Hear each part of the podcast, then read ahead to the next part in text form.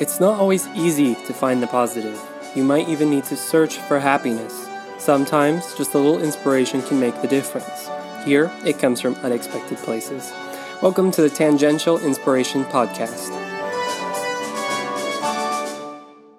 I'm Teresa. And I'm Colleen, We're two ordinary moms. looking for inspiration wherever we can find it. Welcome to Tangential Inspiration. Hello. Podcast. I'm Teresa, I'm Colleen. And I'm going to chat about. Um, so, my mother in law sent me when Sandra Day O'Connor passed, sadly, recently, a text that we needed to do a podcast on her. Oh. And I'm like, no, I need to do RBG first because. Okay. But um, so anyway, I'm gonna kind of talk about all of the lady justices. Oh, I'm have- excited. I don't know anything about. Yeah, I don't, I didn't really either. them. I didn't either. That's So- great. I'm actually going to talk about bone marrow transplants. Oh, I don't know anything about that. I didn't either. so I'm excited to talk about the process of it, and then I'm going to talk about a story of. We're gonna learn so much. I'm excited. Yes.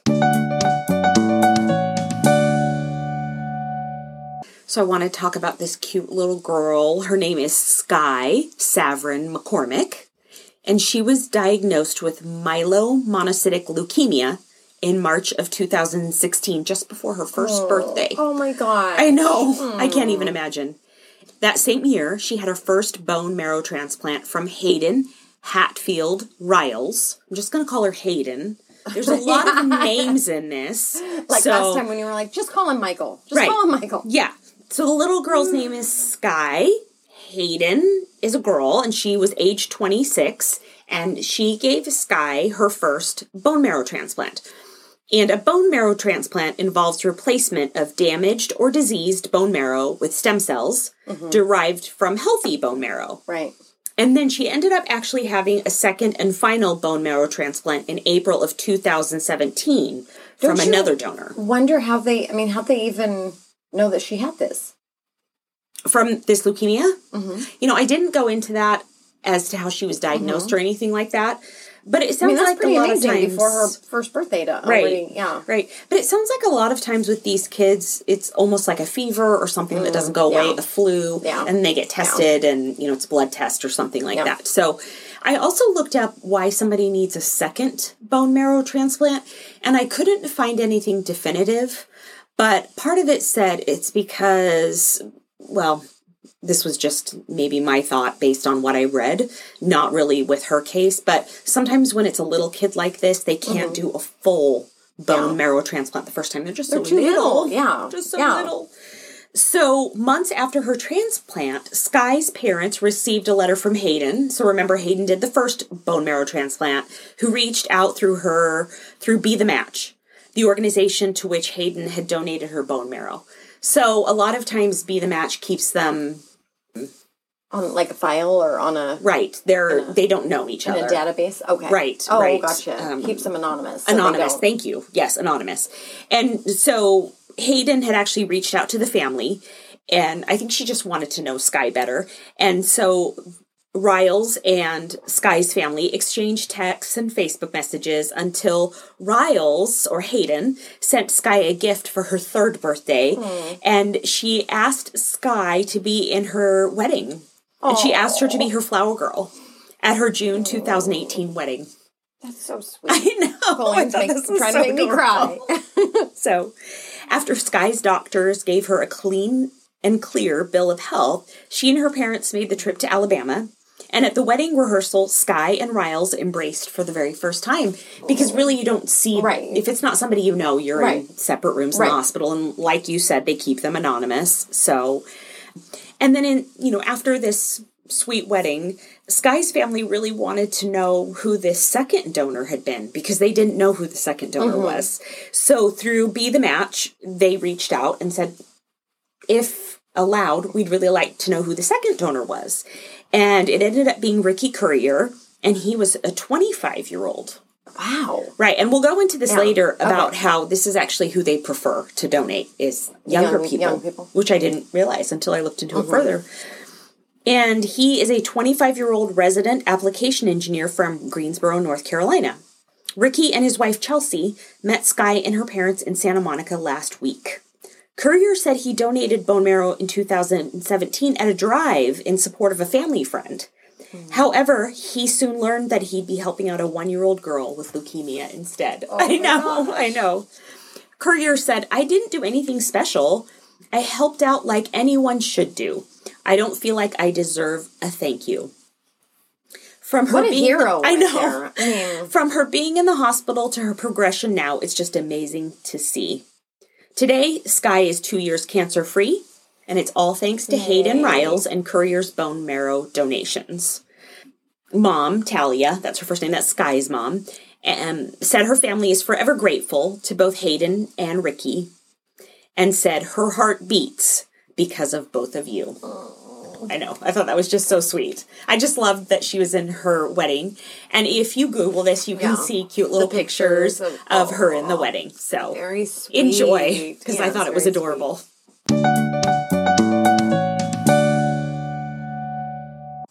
So, way back in episode 53, I talked about Supreme Court Justice Sonia Sotomayor, and I have to say that I have, for a long time, wanted to do a story on Justice Ruth Bader Ginsburg, the notorious RBG. Right.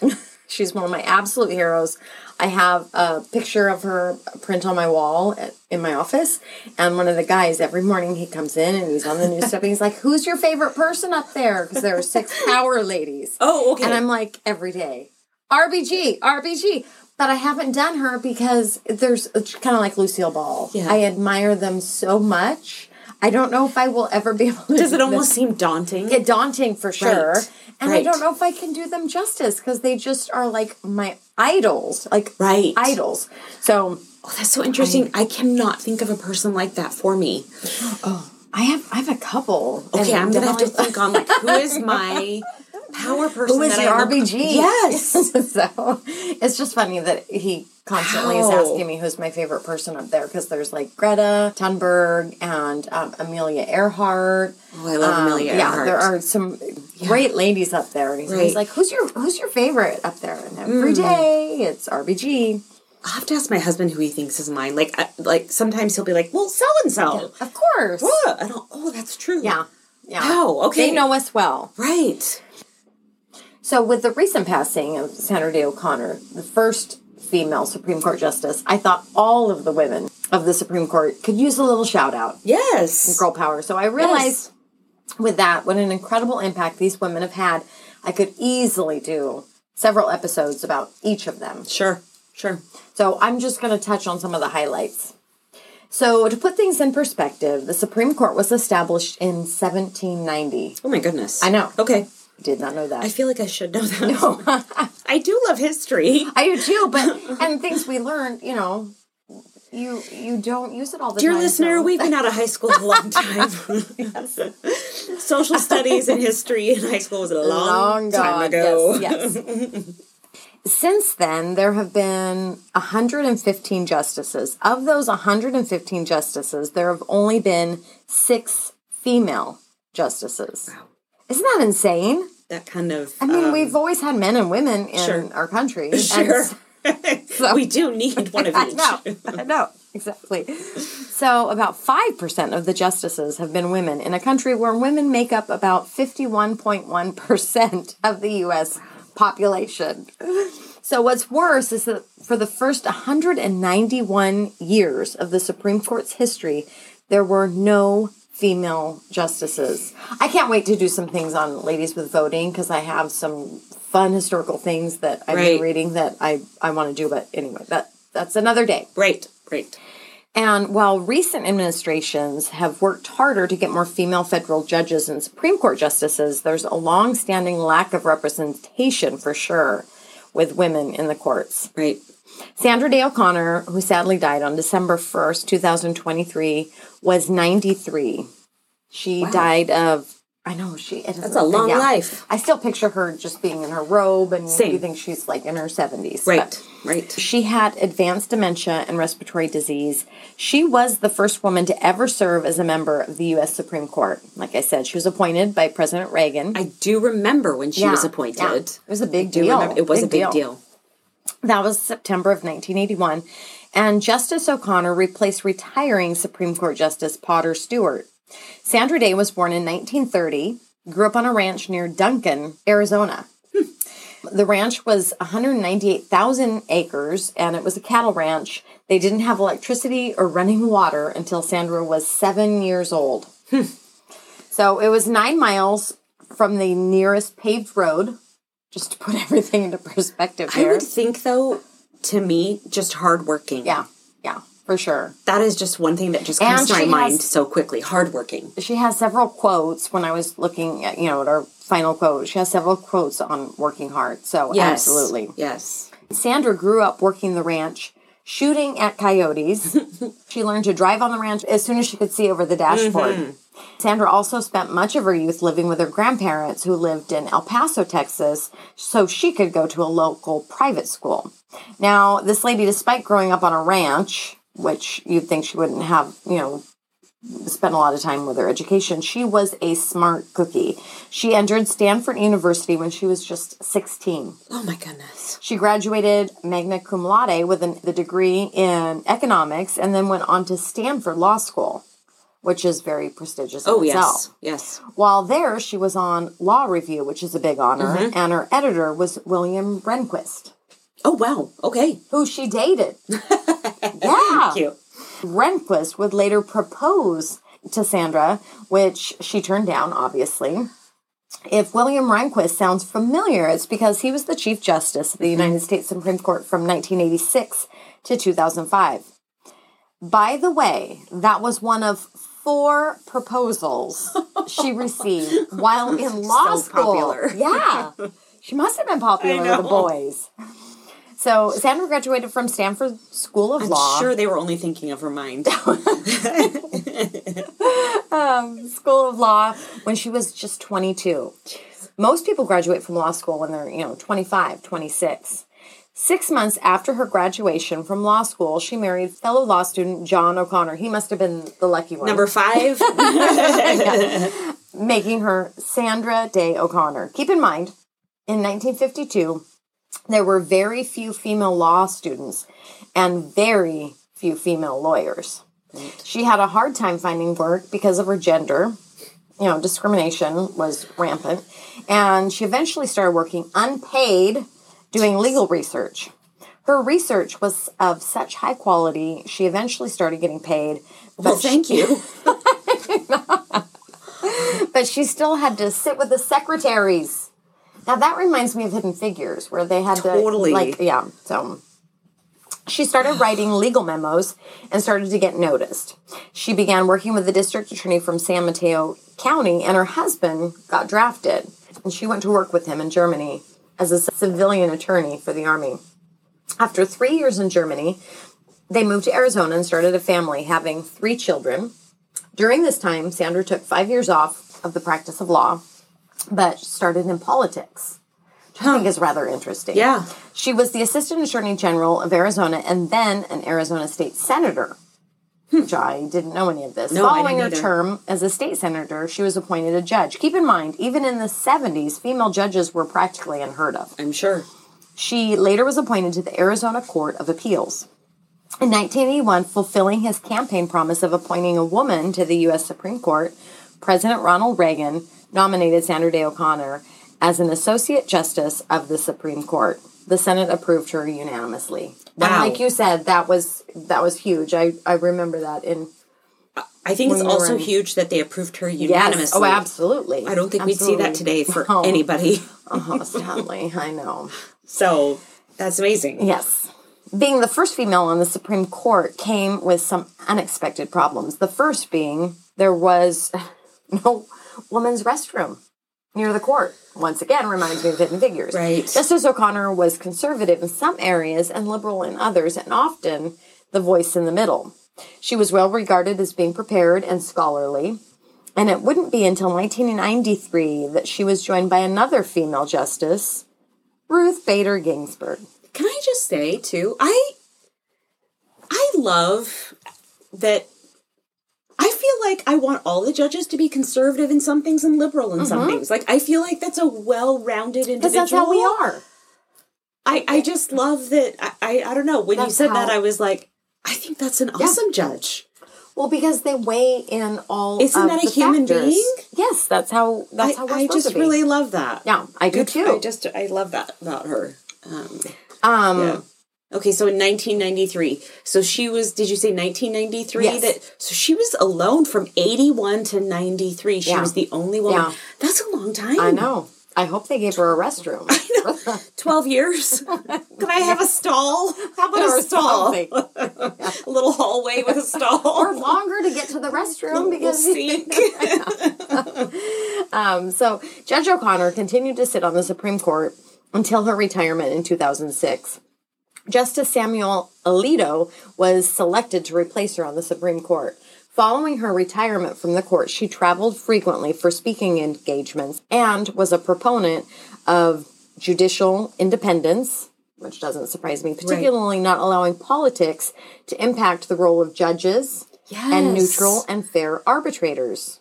Once again, That's kind Common of what we were sense. just saying. Yes. Like liberal in some things, Yep. conservative in the other. I mean, Yep. just common sense. Yeah. I love it. She was fond of saying that courts interpret the law as it is written, not as the congressman might have wished it was written. Oh, That's So amazing. preach. I like that. Preach. She also championed programs to provide affordable or free legal services for the poorest defendants. Mm-hmm. She was also active in several groups that sought to teach students more about how government works.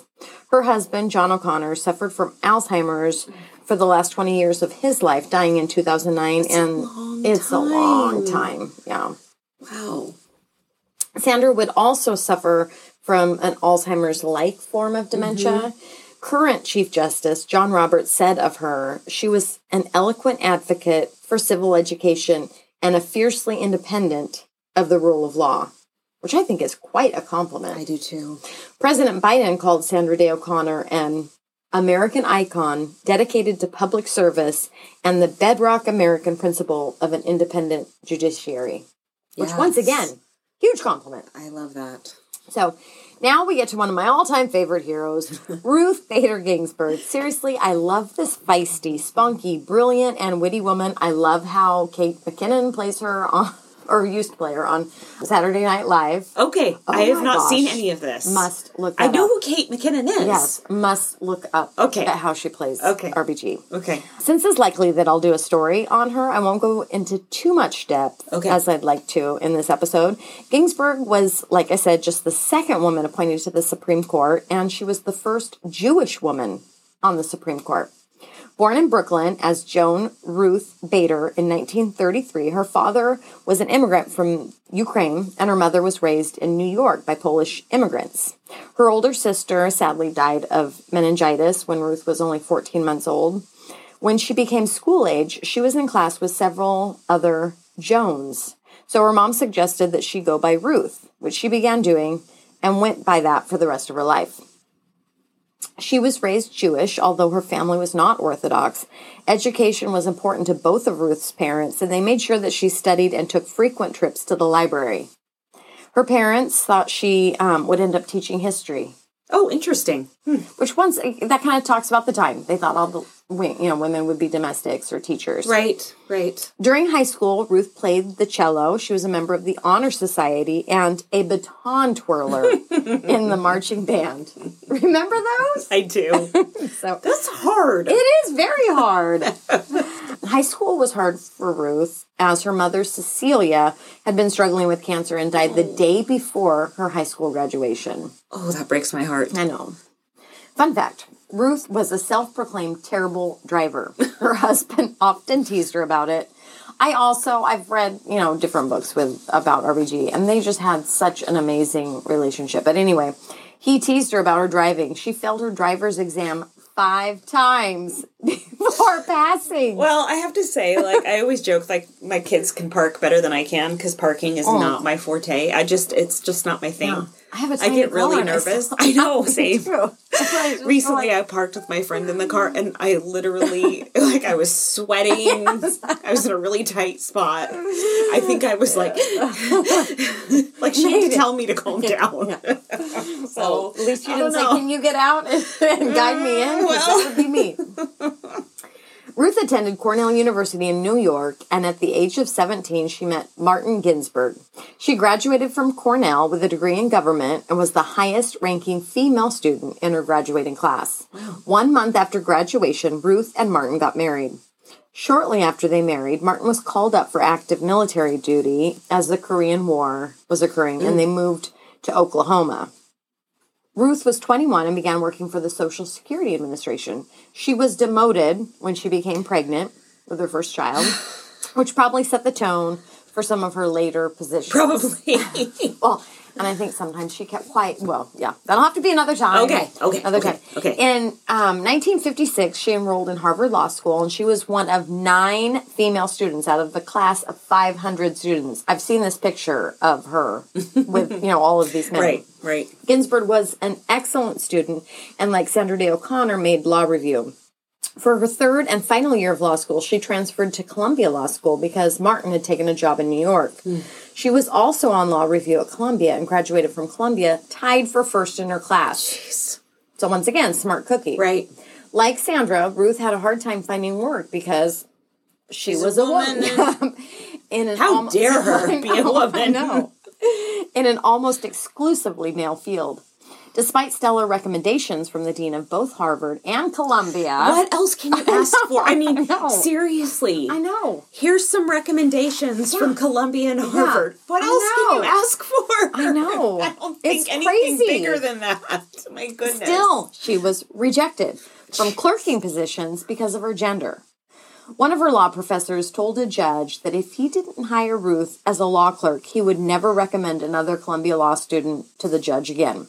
That judge hired Ruth and was impressed with her legal ability and, and passion. After clerking, after clerking, after clerking for a judge for two years, Ruth took a research position at Columbia Law and studied Another researcher. That's all we've got for you. You and Sandra. All you're good for is research.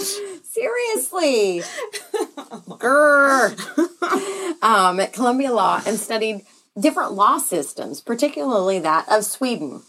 Oh. Unlike in the United States, where female lawyers and law students were practically non existent, Ruth found that 25% of the law students in Sweden were female. Yeah. Huh. Interesting. In 1963, she became a professor at Rutgers Law School, where she was paid less than other male professors. That's not shocking at all. So was that in Sweden? No, Rutgers is here. Oh, okay. But she she had studied that. So Oh, when she was doing her research, she found those numbers. Okay. Interesting. Okay. Um, so she, in 1963, became a professor at Rutgers Law School, where she was paid less, just because she was a female. They told her that was because um, it, she got less because her husband had a very good job. Oh. so at this time, but did she have a bathroom? That's my next question. good question. Sadly, that's a really okay. good question. I think so. At this time, she was one of less than 20 female law professors in the United States. Just let that sink oh. in. That's insane. I just love how they're like, but what does your husband make? Yeah, I know. Excuse me? Well, and would she have gotten the job had she been single? Because Oh, yeah, wow. it's just it's, it's crazy. Wow. Remember, women before this time couldn't even get their own credit card. I mean, they couldn't buy a house. I mean, Right. yeah. Right. So in the 1970s, she became the first female tenured law professor at Columbia Law School and started the Women's Rights Law Reporter, the first law journal in the U.S. to focus exclusively on women's rights. She also co authored the first law school textbook on sex discrimination. So, beginning in 1972, Ginsburg started taking on cases for the ACLU that focused on gender discrimination, including arguing six cases before the U.S. Supreme Court, where she won five of those six cases. Whoa, at the Pretty Supreme Court? impressive. Is Yeah. that what you said? At the Yeah. Supreme Court or at the Before the Supreme Court. Before the Supreme Court. Um, she represented both men and women to show that gender discrimination hurt both sexes. She So targeted interesting. Laws that impacted women, particularly those that were intended to keep women in traditional roles. Right. Because she had been there. Because she had been there. She gained a reputation as a skilled advocate in her cases and her cases and advocacy ended many discriminatory laws that impacted women. One of her cases before the Supreme Court extended the Equal Protection Clause of the 14th Amendment to cover women, making them a protected class in gender discrimination cases. President Jimmy Carter appointed Ruth Bader Ginsburg to the Federal Court of Appeals in 1980 for the District of Columbia. She earned a reputation as a cautious and moderate jurist. In 1993, President Bill Clinton nominated her for a position on the Supreme Court. She was approved by Congress with a vote of 96 to 3. Once again, That's really, we really wouldn't see that today. That's We really. I mean, to me, that's darn close to yeah, unanimous. Yeah, exactly. While viewed as a moderate when it came to certain issues like women's rights, she tended to be more liberal. With the makeup of the court leaning conservative, she was often writing for the minority opinion. Some of those opinions were rather scathing, which earned her the nickname of the notorious RBG, Okay. a name she ultimately embraced. I mean, this little thing is just, she was a petite little thing. Yes, too. she was. In addition to being an advocate on women's issues, she also championed getting mental health conditions covered under the Americans with Disabilities Act and increased the rights of people affected by corporations that pollute.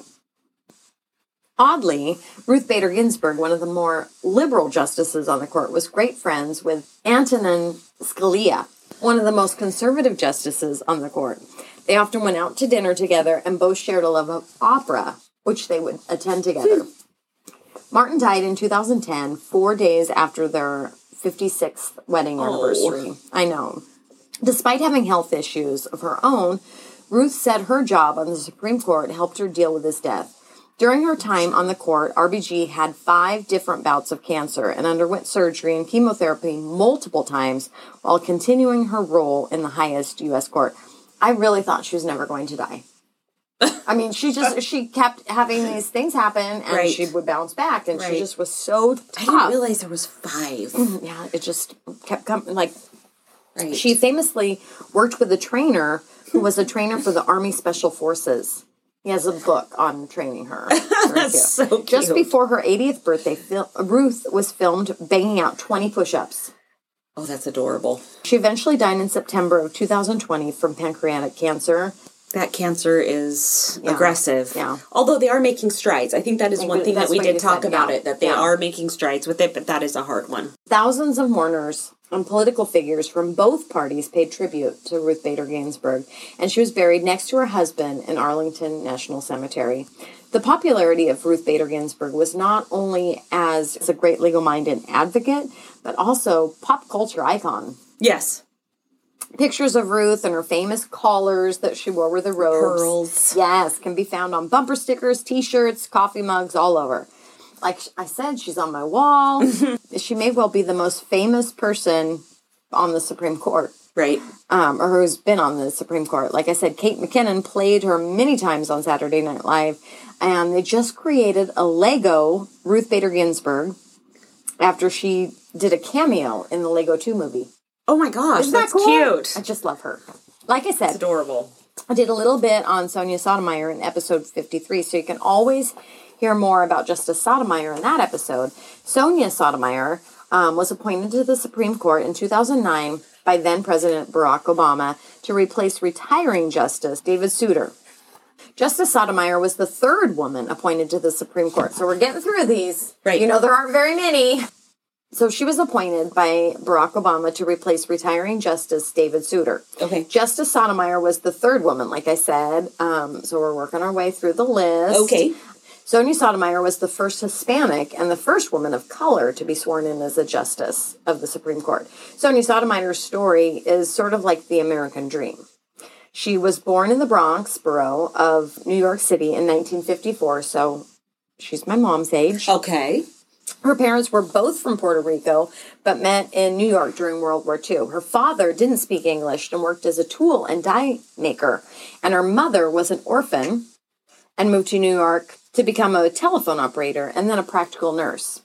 They were poor and lived in a tenement in the South Bronx in a largely Puerto Rican neighborhood. Mm. Her father was an alcoholic, and while not abusive, he was also not very present. And I'm sure with the family I mean, I'm sure he was spending the money though too on Yeah. alcohol. I'm sure that was hard on It's the family financially. Correct. expensive. Correct. So I'm sure that was still difficult, Yeah. even if he wasn't violent. It Yeah. sure. I'm sure it still affected the family. Milk would have gone a long ways for Correct. the family. Yeah. Correct. So her father died from heart problems when Sonia was just nine. He was only 42. She had a difficult relationship with her mother, mm. but also found her an inspiration to work hard. She was very close to her grandmother, who she said made her feel safe and loved. I'm glad she had Which, somebody. Yeah, I was going to say that's what we all want. Yep. She was close with her extended family and made frequent trips to Puerto Rico during the summers. Mm. Sonia's mother, Celina, greatly valued education. Celina bought an entire set of encyclopedias for Sonia and her younger brother Juan. So, for those of you that might be younger, encyclopedias were a large set of books that we used to look up stuff before the internet. And there'd be salesmen that would come Oh, yeah. to your door Yeah. and try to sell them to you. and we had yeah, they were kind of expensive back They in were. the day. And you would maybe get one a month. Like Yeah. you would oh, get yeah. A. World Book Encyclopedia. Right, they That's would, they right. would A would come, You're right. Yeah. and then B would come, and it would take a long time for you to To get the whole set. get the alphabet. Celina pushed the children to become fluent in English and also pushed them to achieve high academics. Great. Sonia helped improve her English by reading Nancy Drew books, which I love right there. When she was 10, she decided she was going to go to college and that she was going to be an attorney. When asked why she was going to do that, she responded that after watching Perry Mason, she decided she wanted to be a judge. Oh, I love Which I Perry love that she would say a judge and not just, an, you know, Right. she picked the judge. Right. So she got into Princeton on a full scholarship, and there are very few Latinos or other minority students at Princeton. She got into Princeton on a full scholarship, and there were very few Latinos or other minority students at Princeton. And Sonia became active in school politics to try to encourage more minority admissions and hiring more minority faculty. She felt challenged in school because her English wasn't as good as the other students, so she had to work even harder. She spent a lot of time in the library studying, even over the summers, and sought help from professors outside of class. So her final paper was Politics of Puerto Rico, which was 178 pages and won recognition in Latin American studies. She won several undergraduate honors and graduated summa cum laude from Princeton, graduating in the top 5% of her graduating class. Wow. So many smart ladies here. After graduating from Princeton, Sonia got a full ride scholarship to Yale Law School. Mm-hmm. She graduated from Yale Law, which is pretty prestigious, and mm-hmm. was immediately hired as a deputy district attorney for New York County. Can we just stop and say she wasn't doing research? I know, that's what I was going to say. I'm like, Hallelujah. already people, it's changed. So she's able to get a job. Yes. Wow. Exactly. Yay. So she later went into private practice working on her own for a few years before joining a law firm. Eventually, she became a partner in a firm after several years of civil litigation. She also used this time to advocate for causes to help low income people, particularly related to issues for the Hispanic population. Sonia was nominated to be a district judge in New York and was later appointed by George H.W. Bush to hmm. fill a federal judge position in New York in 1991. She was the first Puerto Rican woman to be appointed to the federal court. Bill Clinton nominated her to the U.S. Court of Appeals in 1997. And after 10 years on the Court of Appeals, Barack Obama appointed her to be a justice of the U.S. Supreme Court. Sonia was the first Hispanic person ever to sit on the Supreme Court. Pretty impressive. yes. And I'm, I'm like you, I'm excited that she didn't have to start with, with the research. Here, come do research. no. And you don't get a bad. You graduated from Yale in the time. I know. Come Yes. do research. Uh, the fourth woman to sit on the United States Supreme Court is Elena Kagan, nominated by Barack Obama in 2010. Elena was born in 1960 in Manhattan. Her father was a lawyer who worked to protect tenant rights, and her mother was a school teacher. Her grandparents were Russian Jewish immigrants, and Elena has two brothers. They were raised Jewish, although Elena reportedly clashed with their Orthodox rabbi about the role of women in the Jewish faith, which I already love right there. Elena was an avid reader and loved Jane Austen's Pride and Prejudice, which she reread every year. She did very well academically and was involved in student government, where she was elected student body president during high school. When she graduated high school, she went on to Princeton. Where she graduated summa cum laude with a degree in history. In 1983, Kagan got into Harvard Law School, where, despite being an excellent student, she got pounded by the heavy workload in her first year. Undeterred in her second year of law school, she got her feet under her and started getting mostly A's. She even made it into the Harvard Law Review and worked as a summer law associate at a prestigious Wall Street law firm. She graduated in 1986, magna cum laude from Harvard Law, which I'm sure is no easy feat. Right. After law school, she was a law clerk for a judge in the U.S. Court of Appeals for the District of Columbia, and later she clerked for the U.S. Supreme Court Justice Thurgood Marshall, who I talked about in episode mm-hmm. 116. Thurgood Marshall hired her as a law clerk because he thought she had a certain spark. I love And it. me too, me too. And would affectionately call her Shorty when she clerked for him. Is she tiny? Do you know? I don't Okay. know. I'm I just wonder if she's short or something. But I love I love nicknames in general. No, I do as too. I, I'm not- I just wonder if, like- yeah. Now now I'm gonna have to look I mean, up. we can't be offended. No, Teresa and I are not tall. So, just so you know. We're both short. No, we are both short. Shorty one, Shorty Yeah. two. so in 1989, she went into private practice at a major Washington D.C. law firm, where as a junior associate, she handled lawsuits that involved First Amendment issues in media cases. In 1991, she became an assistant professor at the University of Chicago Law School. It was there that she met Barack Obama, who was a guest lecturer at the college. Her writings as a law professor dealt primarily with the First Amendment, including addressing hate speech. Mm. In 1993, then Senator Joe Biden appointed Elena to special counsel to the Senate Judiciary Committee. And in that role, she was involved with the confirmation process for RBG. It's just all of these areas are just so overwhelming. So Right. many, so many facets of our government. But yes. um, Kagan served in the Clinton White House as counsel for the president and worked on domestic policy for Bill Clinton, including campaign finance reform and social welfare issues. Bill Clinton would go on to nominate Elena Kagan to go on to the U.S. Court of Appeals for the District of Columbia, but her vote was not ever allowed to go up before the Senate for confirmation, preventing her from taking the position. Following the Clinton administration, she went back to Harvard as a visiting professor and eventually was made a full professor at Harvard Law School. She eventually was made the dean Oh, of. Harvard Law School, where it was noted that she had the ability to diffuse difficult situations and help parties reach consensus, which I think huge compliment. Yeah, just uh, that mediation type. Yeah, good reputation. I think is I mean, really very interesting and vital. right. I mean, especially right. a good what she mediator. Yes, is amazing. exactly. Yes. As dean, she tried to hire professors from different political viewpoints to help round out the views of the staff, which is kind of what you were saying, how Right. important it is to bring different ideas together. Right. In 2009, Barack Obama appointed her as the Solicitor General for the United States, which is the fourth highest position in the Department of Justice. The Solicitor General's primary duty is to represent the United States in cases before the Supreme Court. When Supreme Court Justice John Paul Stevens decided to retire, then President Obama nominated Elena Kagan to fill his seat. She was one of three judges appointed to the U.S. Supreme Court who had no prior experience being a judge. Although she had prior experience as a Supreme Court law clerk and had argued a number of cases before the Supreme Court, she was sworn in on, on August 7th, 2010. I think if you know how to read laws and Yeah. I don't know if you easy. really need to be have experience as a judge. If you know how to read laws and apply them, And especially if she was really good at, you know, um, mediating with people and, Right. and coming to, and also, yeah, she's working with a team. I Yeah. know that sounds kind of weird. With a group of people. right. Yeah, I don't know if Yeah. I, I think that's really great to have somebody else that has other skills Yeah. In that And start them of off people. younger because Right, right. I think that's great. perspective, too. Right, right. In 2020, Ruth Bader Ginsburg died, leaving a vacancy on the Supreme Court.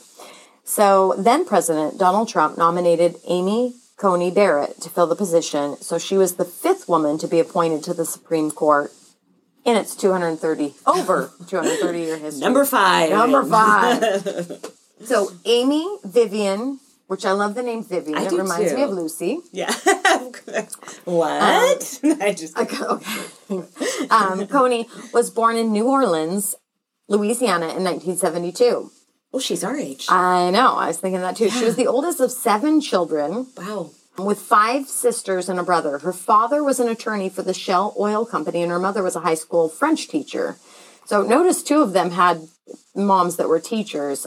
I think And they dads that were an attorney. yeah, that they were mm-hmm. a generation where that was, you know, teachers were an okay thing and Right. or being a nurse, but so she was raised devoutly Catholic and her father served as an ordained deacon in the parish Amy grew up in. Amy went to an all-girls Catholic school in New Orleans where she was the student body vice president. After high school, she attended Rhodes College in Memphis, Tennessee, where she majored in English literature. She graduated magna cum laude and was named most outstanding English department graduate. Amy then went on to Notre Dame Law School on a full scholarship and was the editor of the Law Review, graduating first in her class in 1997. Like her fellow Associate Justice, Elena Kagan, Amy clerked for a judge in the U.S. Court of Appeals for the District of Columbia and then clerked for a Supreme Court Justice. Amy clerked for Antonin Scalia for two years. And just to clarify, the positions to be a law clerk for a federal judge, and particularly the Supreme Court, are very competitive, super I- competitive, Yeah. and very difficult to get. Little side note I love Gretchen Rubin, Yes. And she clerked for Sandra Day O'Connor. Wow. Yeah, I had no clue. yeah. I love her like happier podcast. Right. and right. um right. In 1999, Amy married Jesse Barrett, who they had met at law school in Notre Dame. Together, they have seven children. Two of them were adopted from Haiti. As a fun fact, Amy is an avid runner and has completed several marathons. She's also an accomplished piano player. Wow. Following clerking for Justice Scalia, Amy Coney Barrett went on to private practice and worked for a law firm that represented George W. Bush in the lawsuit filed by Al Gore in the 2000 presidential election. Similar to the 2016 election, Al Gore won the popular vote, but George W. Bush won the elect- Electoral College. The U.S. Supreme Court ruled that the recount in Florida be stopped and that George W. Bush declared the winner of the election despite election irregularities in Florida. Amy Coney Barrett would later become a visiting professor at the George Washington University of Law School, followed by becoming a faculty professor at Notre Dame Law School, where she taught federal courts, evidence, and constitutional law. As a professor, she won the Distinguished Professor of the Year three times. Wow. So that's pretty impressive. Yes. In 2017, then President Trump nominated Amy to be on the U.S. Court of Appeals for the Seventh Circuit, which covers Illinois, Indiana, and Wisconsin. Okay. After Justice Ginsburg died, Donald Trump nominated Amy Coney Barrett to fill the vacancy. This was a highly charged nomination process and came during the pandemic, Right. which was rough, and that complicated the process. But she was confirmed by the U.S. Senate with 52 to 48, with the votes going along party lines eight days before the 2020 presidential election. The most recent woman to be appointed, we're finally there, Yay. number six, appointed to the U.S. Supreme Court is Ketanji Brown Jackson. She was the sixth woman to be appointed and the first black woman to serve on the Supreme Court. Ketanji got her name from her aunt, who was in the Peace Corps in Africa at the time of her birth, which Okay. I love all of that. Yes. And her name means the lovely one. the lovely one. So like Ketanji was born in 1970 in Washington D.C. Another one our I know, I know. um, but she was raised in Miami. When she was young, her father attended law school, and Ketanji remembers her father sitting at the dinner table with a stack of law books while she sat with her stack of coloring books. Oh, Isn't that sweet? that's cute. Her father would eventually become the chief attorney for the Miami Dade County School Board, and her mother was the principal of an art school in Miami. Ketanji was a champion debater in high school and won a national oratory championship in her senior year. I don't know if I want my kids to be champion debaters. Because I am not. I mean, maybe it's good that her dad was an attorney, but if my kid's a champion debater, Yeah, I yeah. they're winning. Yeah, exactly. Go talk to Sorry. grandma. Go talk to grandma. Go talk to somebody else Yes, who's a better exactly. debater than me. Um, she said her debate experience prepared her for her career in law. Kind of like what you're saying. Of course. Um, she was Yeah. quoted in her high school yearbook as saying she wanted to go into law and eventually become a judge. She, like many of the other women on the Supreme Court, was class president of her high school. Um, when she was getting ready to graduate from high school, she wanted to apply to Harvard for her undergraduate studies. Her guidance, this is going to tick you off. Her guidance counselor told her she should set her sights lower. How about just So, play? yeah. Do Why it. not? Just, yeah. Right. what's the harm? Right. So, not only did Ketanji get into Harvard, she did very well. While her degree was in government, she also took drama classes and participated in improv group. Hmm. She was even partnered in a drama course with Matt Damon Oh, for a while. that tells you he's our age. Yes. So when one of the classmates hung a Confederate flag out of his dorm window, Jackson organized the Black Student Association to protest, leading to the flag being taken down. She also organized student protests demanding that they have more full-time professors in hmm. Harvard's Afro-American Student Studies program. She graduated from Harvard magna cum laude with a bachelor's degree in government. She then took a job with Time magazine as a staff reporter and researcher before there's the researcher again, Right. she chose to. right before but getting she into- also wasn't out of law school Right. at that point. Right. So I can kind of understand. Right. Yes. I'm I'm feeling okay Yes. about this one. Yes. But she obviously knows how to research because Right. she goes into law. Um, so, a researcher before getting into Harvard Law School. Also, like many of the women on the Supreme Court, she was the editor of the Harvard Law, Review. yep. In 1996, she graduated cum laude from Harvard Law, and Ketanji married fellow Harvard graduate Patrick Jackson, who's a surgeon. The couple have they have two daughters, and after law school, she clerked for the U.S. District Court judge in Massachusetts, and then moved into private practice for a short time. She then got the opportunity to clerk for Supreme Court Justice Stephen Breyer for two years. Ketanji then returned to private practice for a short time before getting a job as a federal public defender. She was appointed in 2009 by Barack Obama to work on the U.S. Sentencing Commission. Like I said, there are so many There is. areas. If you've ever watched The West Wing, I, that just blew my mind. Mm. Yeah. Because I'm How not a big government. Yeah. You, you gosh, know, so but just even watching that gave me a little bit. I know it's not, you know, a, a documentary Yeah. or anything, but it really But it's probably kind of like better. Big Bang Theory, where it, you know they Right. probably have people that are experts in the field Correct. that are right. It was just kind of amazing to me Yeah. to see that whole aspect of it. So So, like I said, in 2009, she was appointed to the U.S. Sentencing Commission to amend sentencing guidelines, mm-hmm. which had been becoming increasingly harsh over the years.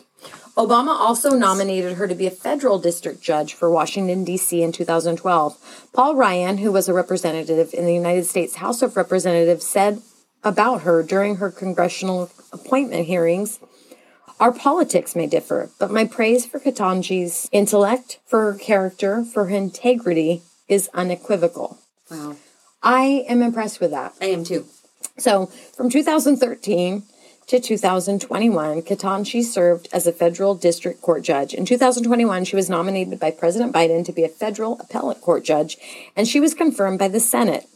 She was in the position for less than two years before being nominated by President Biden to fill the vacancy on the Supreme Court left by the retirement of her former boss, Justice Stephen Breyer.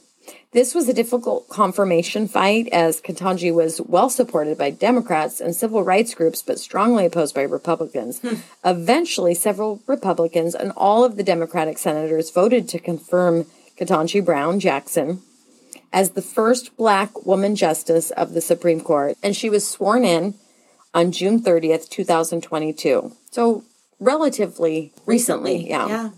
All of these women are just so smart Yes. and accomplished. Yes. They really have been pioneers in their field, and they've been, you know, a field that was before dominated and still is dominated really is. by men until recently we're starting to make a little there. progress. We're getting there. They're now part of the history of the highest court in the land and are making changes that impact the entire country.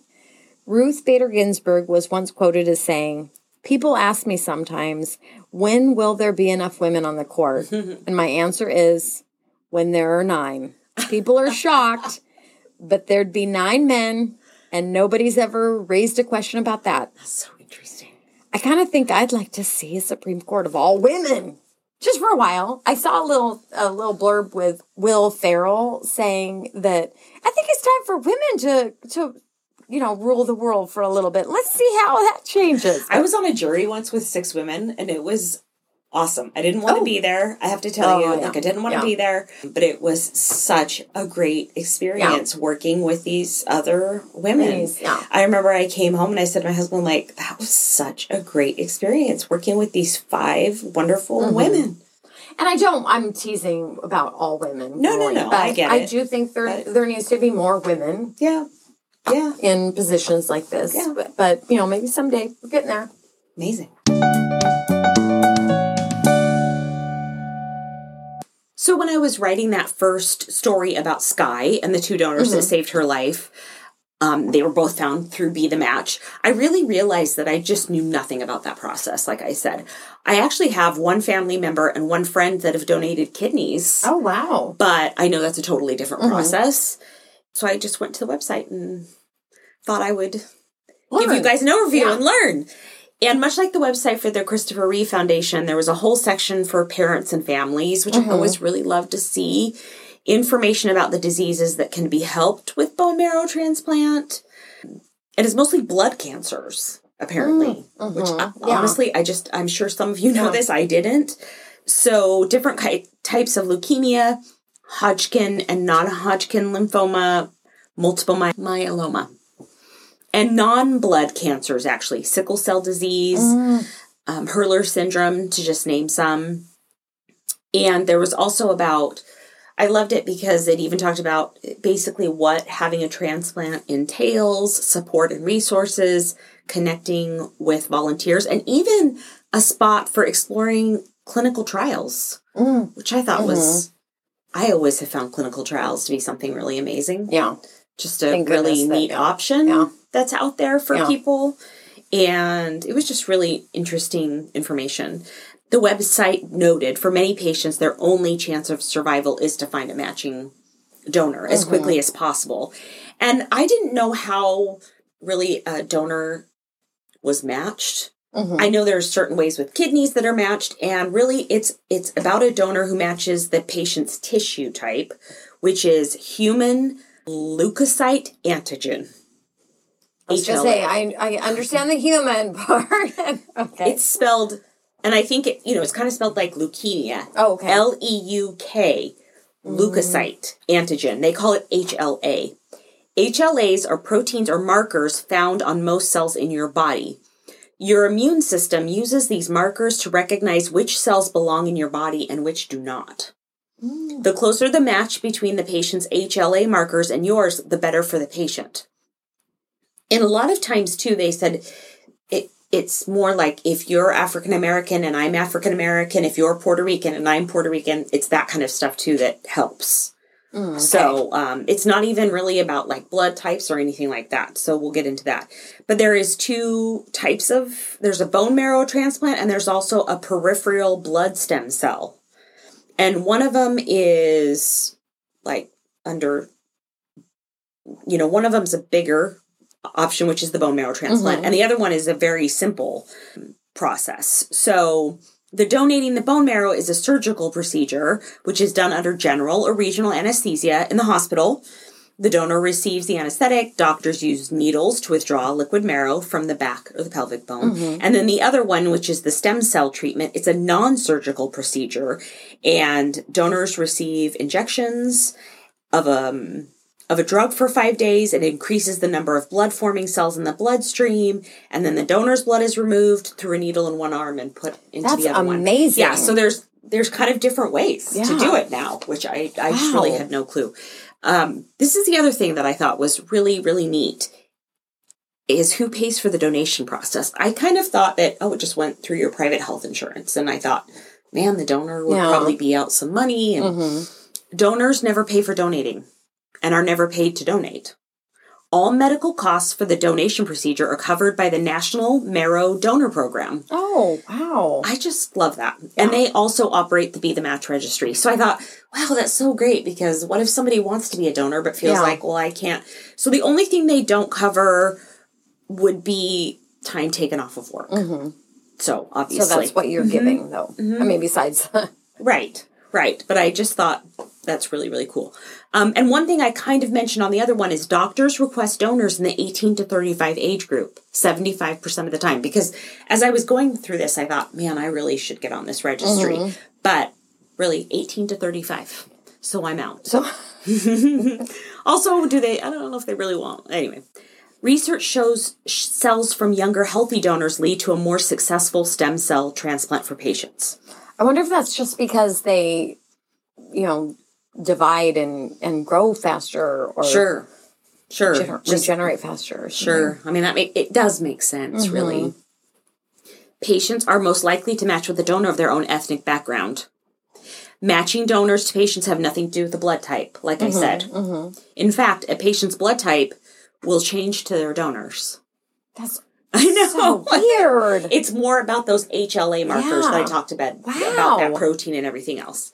70% of patients don't have a fully matched donor in their family, so they rely on the Be the Match registry to find the donor.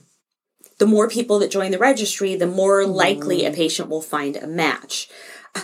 The one thing too that was really easy is you can go and get a kit. It's it's it's really like those DNA kits. You now mm-hmm. you go to the registry. It's a swab. It is that's that cool. easy. Yeah, I thought you have to have an injection. No, Yeah. it is a, swab. Wow, that's awesome. They send you the kit. It's it's amazing. So That's why you see Yes. some people with, uh, you know, on their minivans would be the match or, you know, yeah, whatever it's that they're trying super to. quick. You Yeah. just go to the website. You basically request this kit. They send it to you.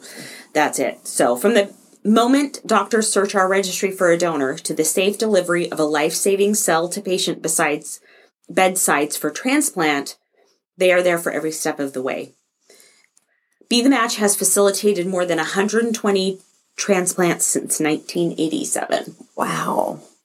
Um, also, you can find on the website one more thing that I want to say is you can find registries or some people in your area Mm-hmm. that, may might need it, need it. or are having a donation spree, Mm-hmm. um, something like that. But I would just say if you are 18 to 35, maybe thinking about Mm-hmm. Yeah. go to bethematch.org and get their kit and send it in. Yeah. Because you also are you're really Saving not out anything. Yeah. And you're saving lives. and you're saving Yeah. lives. Think of one year old cute yeah. little oh sky. Yeah. Gonna make me cry again. I know. awesome.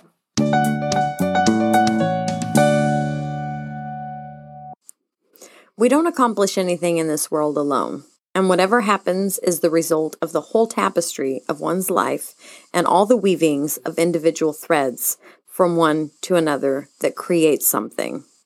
Sandra Day O'Connor.